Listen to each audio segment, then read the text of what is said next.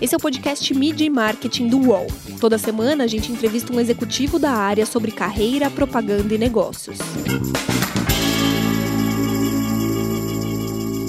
De mulher para mulher. Quem não conhece esse slogan? Como é para Marisa tentar criar uma campanha tão impactante com a mídia tão fragmentada? E como é vender roupa via e-commerce? Realidade aumentada ou trocador virtual? As live commerce são uma boa saída? Eu sou o Renato Pesotti e nessa semana a gente recebe a Paula Martins de Oliveira, que é Head de Marketing Integrado da Marisa. Tudo bem, Paula? Prazer estar contigo aqui. Tudo bem, Renato. Prazer é meu. Super feliz e obrigada pelo convite. Para começar, né, eu acho que todo mundo conhece o, o slogan histórico da Marisa, né, o de mulher para mulher. Como que é para o marketing da empresa tentar manter a marca acesa na mente do consumidor hoje em dia, com, com a mídia tão fragmentada, né, com, a, com a atenção tão disputada entre vários players? Bom, de mulher para mulher, ele está no nosso DNA desde o começo da marca, tá? Assim, a gente criou esse slogan aí há mais de 30 anos, e no fundo é a forma como a gente faz as coisas, tá? A Marisa, é, ela coloca desde sempre a mulher no centro, é uma relação de troca, é uma relação de cumplicidade, e a gente foi evoluindo uh, a partir da própria evolução da mulher. Então, a nossa construção de produto, a nossa construção de comunicação, os nossos diálogos, a maneira como a gente estruturou todos os canais de atendimento para ela, tudo isso está pautado no de mulher para mulher. A gente tem, já dentro de casa, um, uma quantidade enorme de colaboradoras que são mulheres e realmente faz parte do DNA da marca, da nossa cultura. Então, eu acho que o grande sucesso disso tudo é que a gente acompanha a própria evolução da mulher e a gente faz isso de mulher para mulher, porque a gente pensa como mulher, a gente entende essa, é, esse coração, as necessidades, e a gente vai entregando para ela e vai construindo com ela essa história desde sempre. Legal. E tem como construir outro slogan tem como vocês um dia é, acordarem e falar assim, não, vamos trocar o slogan com uma história tão grande de, da marca assim? Não, eu diria que não, Renata, eu não vou estar aqui para sempre, mas eu, eu acho que o de mulher para mulher, ele representa muito a Marisa. Ele está no jargão das pessoas, a gente vê GIF, a gente vê celebridades que né, se tratam e conversam, olha, de mulher para mulher, então, acho que é muito simbólico, é algo que está arraigado na nossa história, no nosso dia a dia, e eu, sinceramente, não vejo outra forma da gente representar essa marca. A marca tem mais de 70 anos de vida e, assim, sempre foi muito focada na classe C. É, a pandemia mudou o poder de compra, principalmente da classe C, né? É, como que, que vocês atravessaram esse momento de pandemia com as lojas fechadas e daqui para frente, o que, que vocês mudaram na estratégia de venda para o público? Então, Renato, sem dúvida alguma, a pandemia ela mudou um pouco a configuração de como a gente, enfim, das necessidades dos clientes, né? A gente vê sim um impacto grande na classe C, mas a gente vê também uma movimentação de outras classes também migrando para a classe C. Então, a gente tem esse movimento, mas a classe C ela se mantém ainda super forte. O que a gente vem trabalhando desde sempre e muito mais forte, a partir de uma reviravolta aí, de um turnaround que a gente chama, uh, desde 2017, que foi ali uh, mais acelerado a partir de 2019, foi uma construção de preço acessível, de um produto de qualidade, um produto com moda, mais um produto também versátil. Ou seja, não é só aquele, aquele produto que está vinculado a um uso único, a gente literalmente pensa na forma de consumo dessa nossa cliente. Então, não é o gasto pelo gasto, é sim é um investimento, e a gente tem um equilíbrio de preço e de oferta que é muito interessante para a classe C. E um movimento que a gente fez, obviamente, que foi incorporado por todas as classes sociais, foi a questão da digitalização. Então, obviamente, com a pandemia, com o fechamento das lojas, que são pontos super importantes, né? O consumo da moda ele é muito feito dentro do ambiente físico. É, nós aceleramos as nossas iniciativas digitais, né? A gente acelerou o e-commerce, a gente acelerou a venda por WhatsApp, clique e retire, ou seja, oferecendo todas as possibilidades dessa mulher ter acesso ao nosso produto, mesmo né, num cenário aí com várias limitações. E o que a gente observa é que a classe C, a mulher da classe C, ela está acompanhando também o processo de digitalização. Existem alguns mitos, às vezes, que a gente acha que uma classe ou outra ela não está com esse acesso, ela não está digitalizada, mas de fato a pandemia ela obrigou todo mundo a, de alguma forma, né, seja comprar um produto, né, um, produto alimentar, ou seja um produto de farmácia, mas a moda também foi incorporada nessa rotina de compra dessa mulher. Eu queria passar por dois pontos que você, você destacou aí. É, o e-commerce da Marisa tem mais de 20 anos, né? Foi uma das primeiras lojas a, a ter um, site de, de, venda de comércio eletrônico. Mas a marca sempre foi conhecida pelas lojas de rua, que foram talvez as mais impactadas na pandemia. No ano passado, vocês cresceram quase 90% nas vendas digitais, em comparação a 19 a 2019, que foi quando você comentou que a marca começou a se arrumar novamente, né? Como que tem essa balança entre quanto que a gente pode e a gente deve vender no comercial, mas sem deixar para trás também a reabertura das lojas, a importância da loja de rua, até na vida das pessoas mesmo, né, de passar na loja e comprar uma roupa. Hoje, para você ter uma ideia, o e-commerce representa na Marisa em torno de 17% das vendas. Então, ele vem ganhando aí uma representatividade que é um reflexo do próprio consumo da mulher. Uh, o ano passado, sem sombra de dúvidas, a gente teve que fazer esse movimento, a gente fez essa aceleração e a gente começou a entender também o comportamento dessa mulher, né? Por isso que a gente estabeleceu o clique retire, que é muito interessante, porque a gente identificou que muitas mulheres não compravam no digital porque elas não tinham como receber em casa.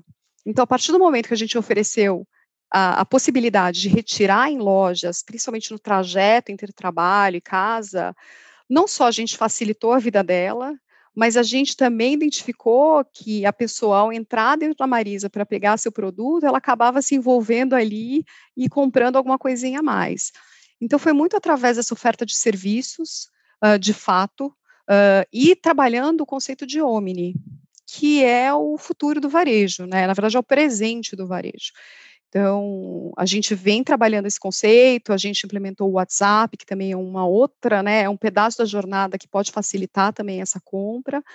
Mas, e também a gente evoluiu no ponto de venda, a gente melhorou o treinamento de loja, a gente melhorou a exposição de produtos, a oferta de produtos. Então, eu diria que é uma estratégia uh, que envolve todos os canais, mas não exatamente pela digitalização, mas muito mais pelo comportamento da cliente. Óbvio que 2020 foi um cenário completamente atípico que forçou todo mundo a fazer uma revolução aí uh, na aceleração digital por, por uma questão de sobrevivência, né? E como que você acha que o sortimento de produtos na loja vai ser diferente, né? O consumidor, a consumidora que passar na loja vai querer escolher e levar, né? Não vai ter mais aquela questão de ah, passa depois para pegar ou vai em outra loja. Você acha que a gente vai ter acesso a mais produtos dentro de uma loja só? É, e com isso, as lojas de rua vão ter mais espaço do que as lojas de shopping, de repente? Olha, essa pergunta é complexa, mas eu entendo, na verdade, que a gente tem que focar no sortimento correto. Né? Acho que a grande oscilação do varejo é que muitas vezes a gente acabava ofertando muito e daí a gente não tinha giro, ou a gente ofertava menos.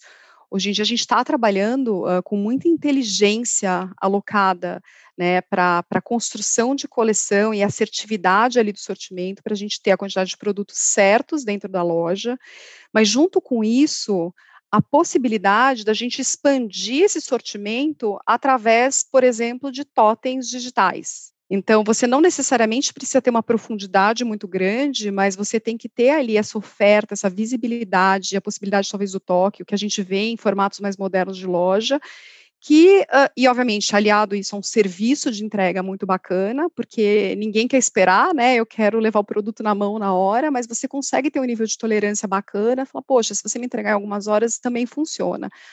Então, eu entendo que esse é um pouco da evolução até dos formatos de loja, né, da experiência de loja que, que todas as empresas de moda e outras também estão estudando e se aprofundando, porque a experiência de compra já está mudando. Então, não acho que vai ter mais sortimento, mas eu acho que a gente vai ter que revisitar aí a, a, nossa entrega, a nossa oferta de produtos e serviços sim em loja. Você falou das lojas né, mais modernas, né? A gente tem o exemplo da Maro, que é uma fashion tech, que era só online e começou a abrir loja para as pessoas irem retirar um produto ou irem fazer uma troca. É, é, é, vai ser muito dos dois modos, né? Não tem como mudar isso. Isso é uma coisa já que veio sem. A gente já tem isso sem volta, né? Na verdade. É, é isso. Acho que tem algumas empresas que são nativas, é, algumas marcas que são nativas desse modelo mais digital e mais omni. Mas uh, um ponto que é certo é que alguns anos atrás, dois anos atrás, três anos atrás, a gente estava discutindo se a sobrevivência das lojas físicas, né? Existiam ali. Uh, estavam falando do apocalipse, do fim das lojas físicas, agora a gente vai migrar tudo para o e-commerce. E dentro da moda, a gente vê que esse não é um movimento que de fato acontece, né? Ele não é literal. A gente vê que o ambiente, obviamente, as pessoas estão andando na rua, agora não tanto, mas a gente entende que esse movimento vai voltar. E, e, é um momento de prazer, é um, é um, momento de gostoso, né? De você ali ter uma autoindulgência, de você uh, promover aí um, né, ter, comprar um presente como um gesto de afeto. Então, um momento de você, né, desopilar ali a sua cabeça. Então, o ponto de venda ele é super relevante, mas de fato a gente precisa avançar nesses formatos mais combinados porque é o que a gente precisa, né? É o que a cliente quer hoje em dia, é o que a gente quer como consumidor. Então, na Marisa e, e outras marcas, enfim, mas a gente tendo a mulher no centro e, né, de mulher para mulher aqui entre nós, uh, é algo que a gente está muito atento para fazer a entrega ali, essa oferta de produto e serviço adequada porque ela precisa. E esse, e esse, ano inteiro, é, muita gente trabalhou de home office, né? O pessoal está trabalhando de uma forma mais despojada, às vezes de pijama, com uma roupa mais tranquila. Você acha que essa tendência vai ficar para depois da pandemia também? A gente vai ver as pessoas é, andando na rua de forma mais despojada, elas vão trabalhar com umas roupas mais confortáveis, que é justamente o que vocês vendem também? Eu acho que é um misto das duas coisas, Renato. A gente, inclusive, está rodando uma pesquisa agora, e um fato que às vezes, porque nós estamos no ambiente home office, a gente subentende que todo mundo está no ambiente home office, né? Mas a gente entende que mais de 50% das nossas clientes elas estão trabalhando fora e o restante parte estão em home office, parte uh, estão né, no, no, físico, na rua. Então, acho que também tem essa visão que às vezes a gente perde, né? Uh, mas existe sim o eixo de conforto. Então, acho que são as duas coisas. Você começa a ter um equilíbrio melhor desse eixo mais festas, desse eixo mais de escritório, mais pesado, uh, complementando com essa liberdade, que para mim é uma liberdade da mulher, de você poder andar de tênis na rua, né? De você poder trabalhar e estar tá bem vestida, bacana, com uma calça de moletom, é, que é um pouco da liberdade que a gente tem hoje em dia dentro do home office, e eu tenho certeza que a gente vai carregar para pós-pandemia. Porque ele era, em alguns aspectos, a moda, ela pode ser, ela pode tolher um pouco a liberdade da mulher, a, a, o conforto. E a gente entendeu, né? A pandemia provou isso para gente, que você pode estar super feliz, super bacana, super bonita, confortável e acho que um ponto aqui que é uh, do nosso propósito, que é fortalecer a autoestima da mulher, então isso é um ponto super importante relacionado à Marisa, uh, que além de ser de mulher para mulher, a gente tem como propósito fortalecer a autoestima, a gente também tem esse papel de mostrar para ela que ela pode ficar linda de qualquer jeito. Então, eu acredito sim que a gente vai ver um equilíbrio melhor aí de roupas de conforto. Já está vendo, né? A gente vê as tendências de buscas, pijamas, pantufas, moletons. Então, uh, as pessoas de fato estão buscando peças mais confortáveis. Pijama com blazer. vai ficar melhor para todo mundo, né? Você, você citou dois conceitos aí que eu quero emendar na próxima pergunta. Você falou sobre liberdade e sobre autoestima, né? A Marisa tem investido muito no empreendedorismo das clientes, né? Tem uma plataforma de comissionamento. Eu queria que você explicasse como funciona e o quanto que isso é relevante para você é, trazer empoderamento também para os consumidores, para as consumidoras que trabalham com vocês. Quando a gente fala de fortalecimento de autoestima, né, e você fala de uma empresa de moda, você vincula ali a um produto, né, a roupa. Mas a Marisa entende que fortalecimento de autoestima, ela está em outros territórios também, né? É a liberdade financeira, é, é, é ela ter o apoio ali a causas específicas, como câncer de mama, violência da mulher, é o apoio ao bem-estar dela, segurança. E daí, obviamente, a liberdade financeira está muito vinculada ao empreendedorismo. E, obviamente, foi natural, uma vez que esse é o nosso propósito, a gente trazer uma plataforma que permite que as nossas clientes possam vender produtos da Marisa e ainda ganharem um comissionamento. A gente viu em 2020 um cenário bastante crítico de, de desemprego, mas as mulheres foram muito mais prejudicadas por isso, não só pelos índices de desemprego, mas também pelas jornadas duplas e triplas. Então, obviamente, a gente oferecer essa possibilidade tem tudo a ver com a gente. Hoje a gente tem mais de 24 mil sócias, a plataforma chama Sou Sócia, e faz parte do nosso da nossa estratégia de fato de, de estabelecer essa relação que vai além da moda. Ou seja, a gente está junto com ela porque a liberdade financeira dela, a autonomia, a segurança dela faz parte do que a gente entende que precisa entregar para essa cliente, faz parte do, do nosso DNA. Legal, então a gente vai para o break agora, daqui a pouco a gente volta para falar sobre a atenção do consumidor. Mídia e marketing volta já. Sabia que não importa qual o seu negócio, você pode anunciar no UOL? O Cláudio, por exemplo, conquistou clientes em sua barbearia anunciando para 134 milhões de pessoas. E depois de anunciar nos principais sites do Brasil, os cursos da Sofia ganharam novos alunos. Já a Ana investiu a partir de 10 reais e a sua loja online passou a vender muito mais. Quer divulgar o seu negócio de um jeito fácil? Então já sabe, faça como eles. Anuncie no All Ads, sua marca no All. Voltamos. Hoje a gente está com a Paula Martins de Oliveira, que é head de marketing integrado da Marisa. Paula, hoje vocês, como anunciantes, vocês disputam a atenção do consumidor com outros varejistas, com outras marcas, com as empresas de entretenimento, com os canais de streaming. Como que fica essa briga para que vocês consigam a, a prender a atenção, prender a cabeça do consumidor em lembrar de comprar um produto na Marisa especificamente? Poxa, Renata, aí você me pega, né? Se fosse fácil. Eu acho que essa evolução da, da comunicação e relacionamento é, que toda marca precisa começar, enfim, a trabalhar e empreender, porque hoje em dia é a nossa realidade. Então, a, a Marisa, ela tem como uh, como desafio, na verdade já é uma realidade, uh, se tornar a plataforma da mulher brasileira, né? Isso é uma ambição que a gente tem. E, e com isso, obviamente, é, a gente precisa expandir tanto a nossa oferta de produtos de moda, mas outros produtos que estejam inseridos é, nessa vida, no ecossistema da mulher, trazer serviços, trazer informação, trazer conteúdo.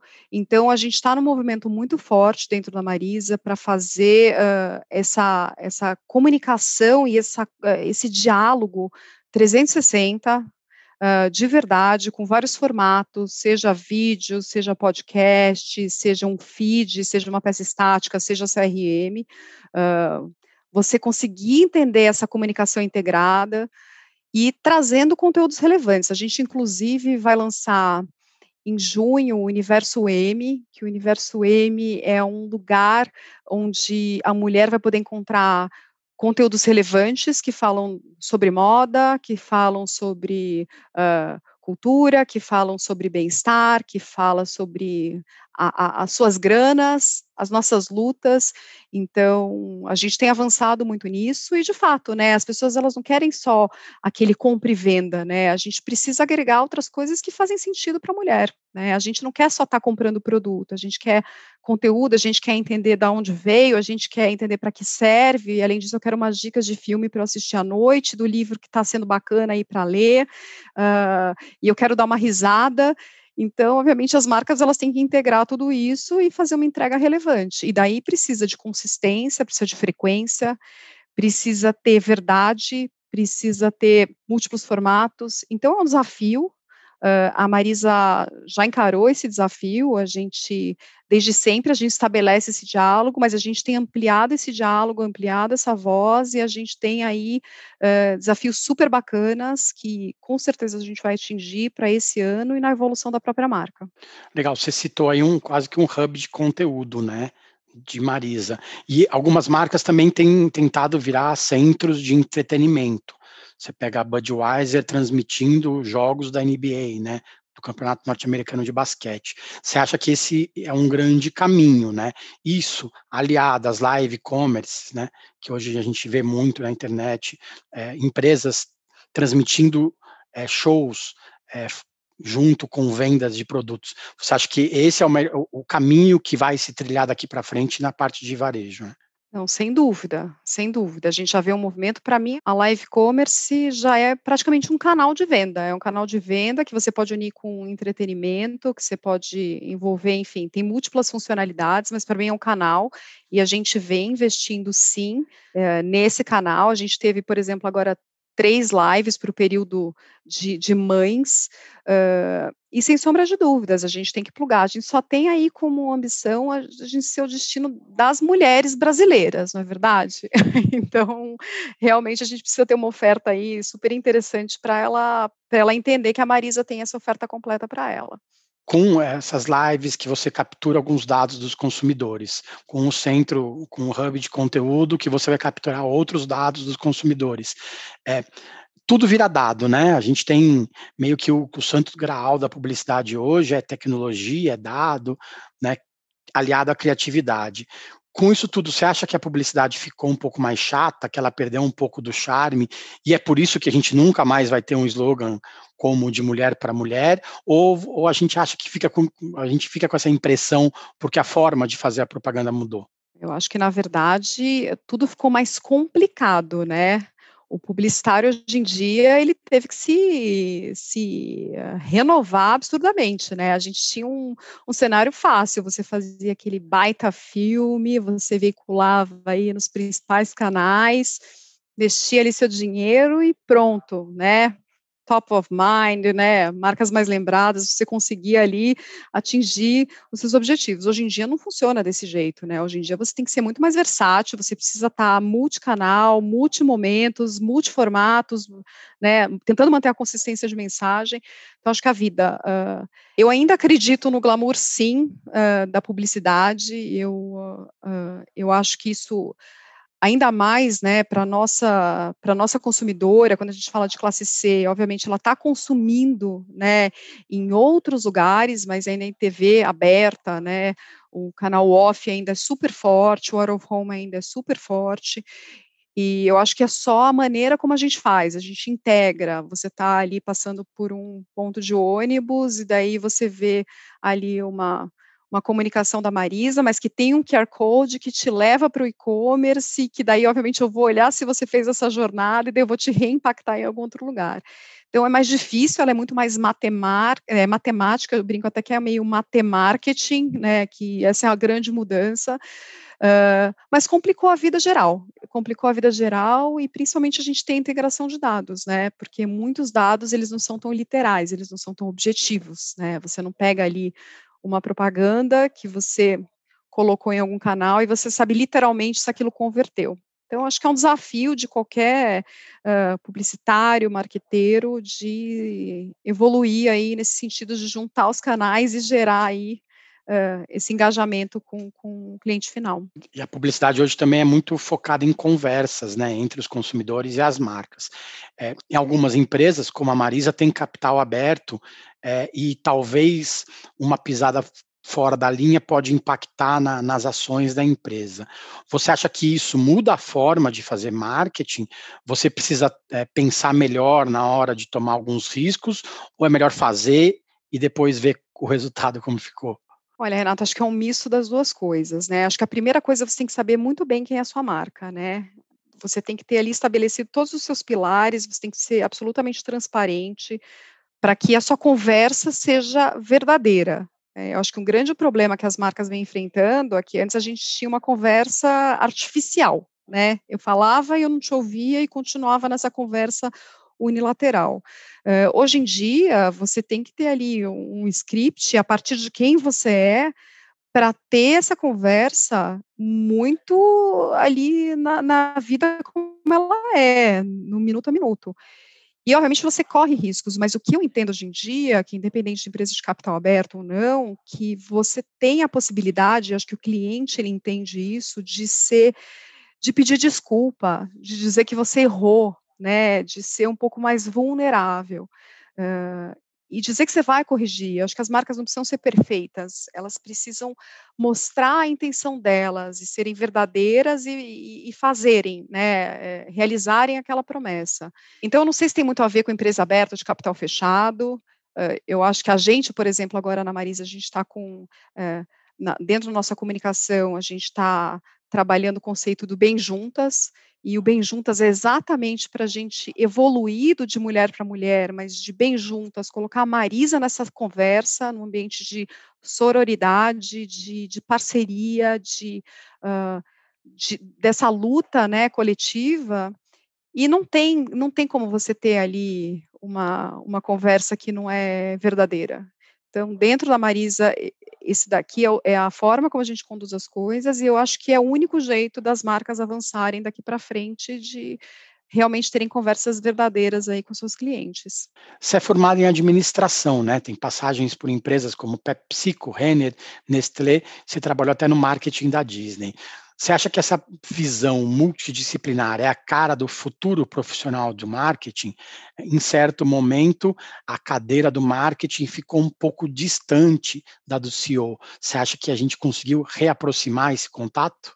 Assim, a minha história ela não é nada trivial, né? Eu passei por múltiplas empresas, diversos segmentos e em várias cadeiras, né? E eu acho que exatamente por eu não ter tido essa, essa formação tradicional do marketing, que hoje em dia eu tenho um, um poder de adaptação muito maior, já vivi várias batalhas, tenho uma relação muito forte, sim, com o comercial, com a entrega, é, é, um, é, é um marketing que está próximo ali do, do pulsar do negócio. E, e, sim, hoje em dia, eh, meu chefe é o CEO, é o presidente, uh, o marketing ele faz parte de todas as conversas dentro do negócio. E sem sombra de dúvidas, eu acho que o profissional de marketing hoje em dia, ele precisa ser multifacetado porque o marketing ele já não é um marketing de glamour, o, mar, o marketing das grandes agências que você, né, ela era aquele cara convidado para tudo. Hoje em dia você tem que ser um profissional real, conhecer seu cliente, estar na rua, entender os comportamentos, entender os movimentos, entender o que está tendência.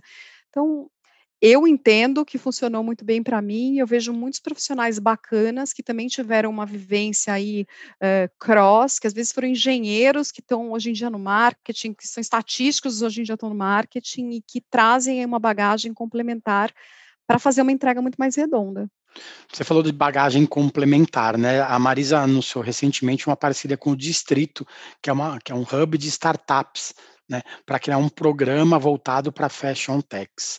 Isso também é o futuro, né? Essa coplagem de grandes empresas tradicionais que parecem um pouco mais burocráticas com startups também é o futuro do marketing, né? Não, com certeza. É, eu acho que é uma, é uma quebra de paradigma absurda, né? Da gente permitir que essa acoplagem de múltiplas empresas que vão apoiar o seu negócio, ou seja, você não precisa ser perfeito e fazer a entrega completa, você pode sim se apoiar em pequenas empresas que estão empreendendo e, junto com você, criar esse futuro.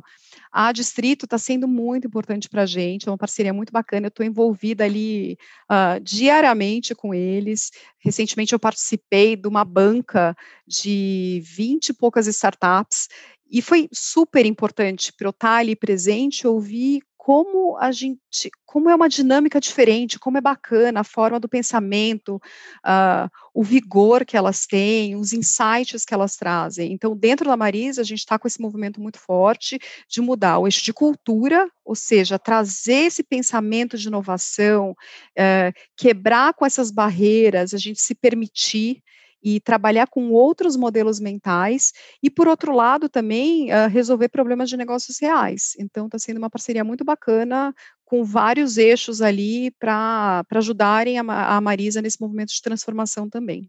transformação mais do que digital é a cultural, né? Na verdade. Tudo é cultural, né? Eu acho que tudo começa pela cultura, né? Acho que transformação é a palavra-chave, né? Para você como profissional, para uma empresa, a, a, a, transformação ela não precisa necessariamente ser digital, né? A gente associa hoje em dia porque é algo que está latente, né? Assim, já, já quase eu, eu, brinco, estraga meu dia quando fala de digitalização, porque é todo dia isso, né? A gente agora chegou forçadamente. Mas a transformação está nas pessoas, está na cultura, e as empresas grandes têm muito mais dificuldade de fazer esse movimento, obviamente. Então, é importante também, a partir da liderança, então, acho que o nosso CEO, o nosso conselho, a diretoria, está muito ali apoiando essa, essa mudança no, no cerne da coisa, que é a partir das pessoas. Falando do CEO, né, que está ali com vocês o tempo todo, quem que te inspira hoje? Uau, meu chefe, uh, não, de verdade, ele é uma pessoa super inspiradora, uh, sem, uh, sem modéstia aí de falar, mas hoje em dia, Renata, as pessoas que me inspiram, não necessariamente eles são os grandes líderes, sabe? Hoje em dia eu tenho, eu tenho olhado muito para as pessoas normais, assim, porque eu acho que a grande inspiração está em quem talvez não tenha o acesso, quem não tinha condição, quem não tinha ali toda a estrutura, a bagagem, mas foi lá e fez. Então, eu olho muito para as pessoas do meu, do meu dia a dia, a minha funcionária aqui em casa, essas próprias startups que eu estou convivendo, uh, e eu não tenho essa, esse, ó, oh, essa pessoa que é mágica e, e transforma meu dia. Na verdade, são as pessoas do dia a dia, as coisas mais corriqueiras que me inspiram a ser uma pessoa melhor, mais do que uma profissional. É uma pessoa que tem, acho que está sentada numa cadeira privilegiada e que pode sim fazer também apoiar essas pessoas para que elas cresçam. Então, acho que é, é, eu mais aprendo do que ensino, mas se eu puder ensinar, eu puder apoiar, Uh, é isso que me gera inspiração e é isso que hoje em dia tem tocado meu coração. Legal, Paula. Muito obrigado pelo tempo, muito boa sorte com a Marisa e nesse desafio né, de crescer digitalmente ou não nesse mundo pós-pandemia, né? Obrigada, foi ótimo. Para vocês que acompanham o nosso podcast, as entrevistas também são exibidas em vídeo, na íntegra, na programação da TV UOL. Corre lá. Valeu, gente. Semana que vem tem mais. Os podcasts do UOL estão disponíveis em todas as plataformas. Você pode ver uma lista com esses programas em wall.com.br/podcasts. Mídia e Marketing tem apresentação e reportagem de Renato Pesotti, captação de áudio de João Pedro Pinheiro, produção de Laura Capanema e coordenação de Armando Pereira e Juliana Carpanês. Uau.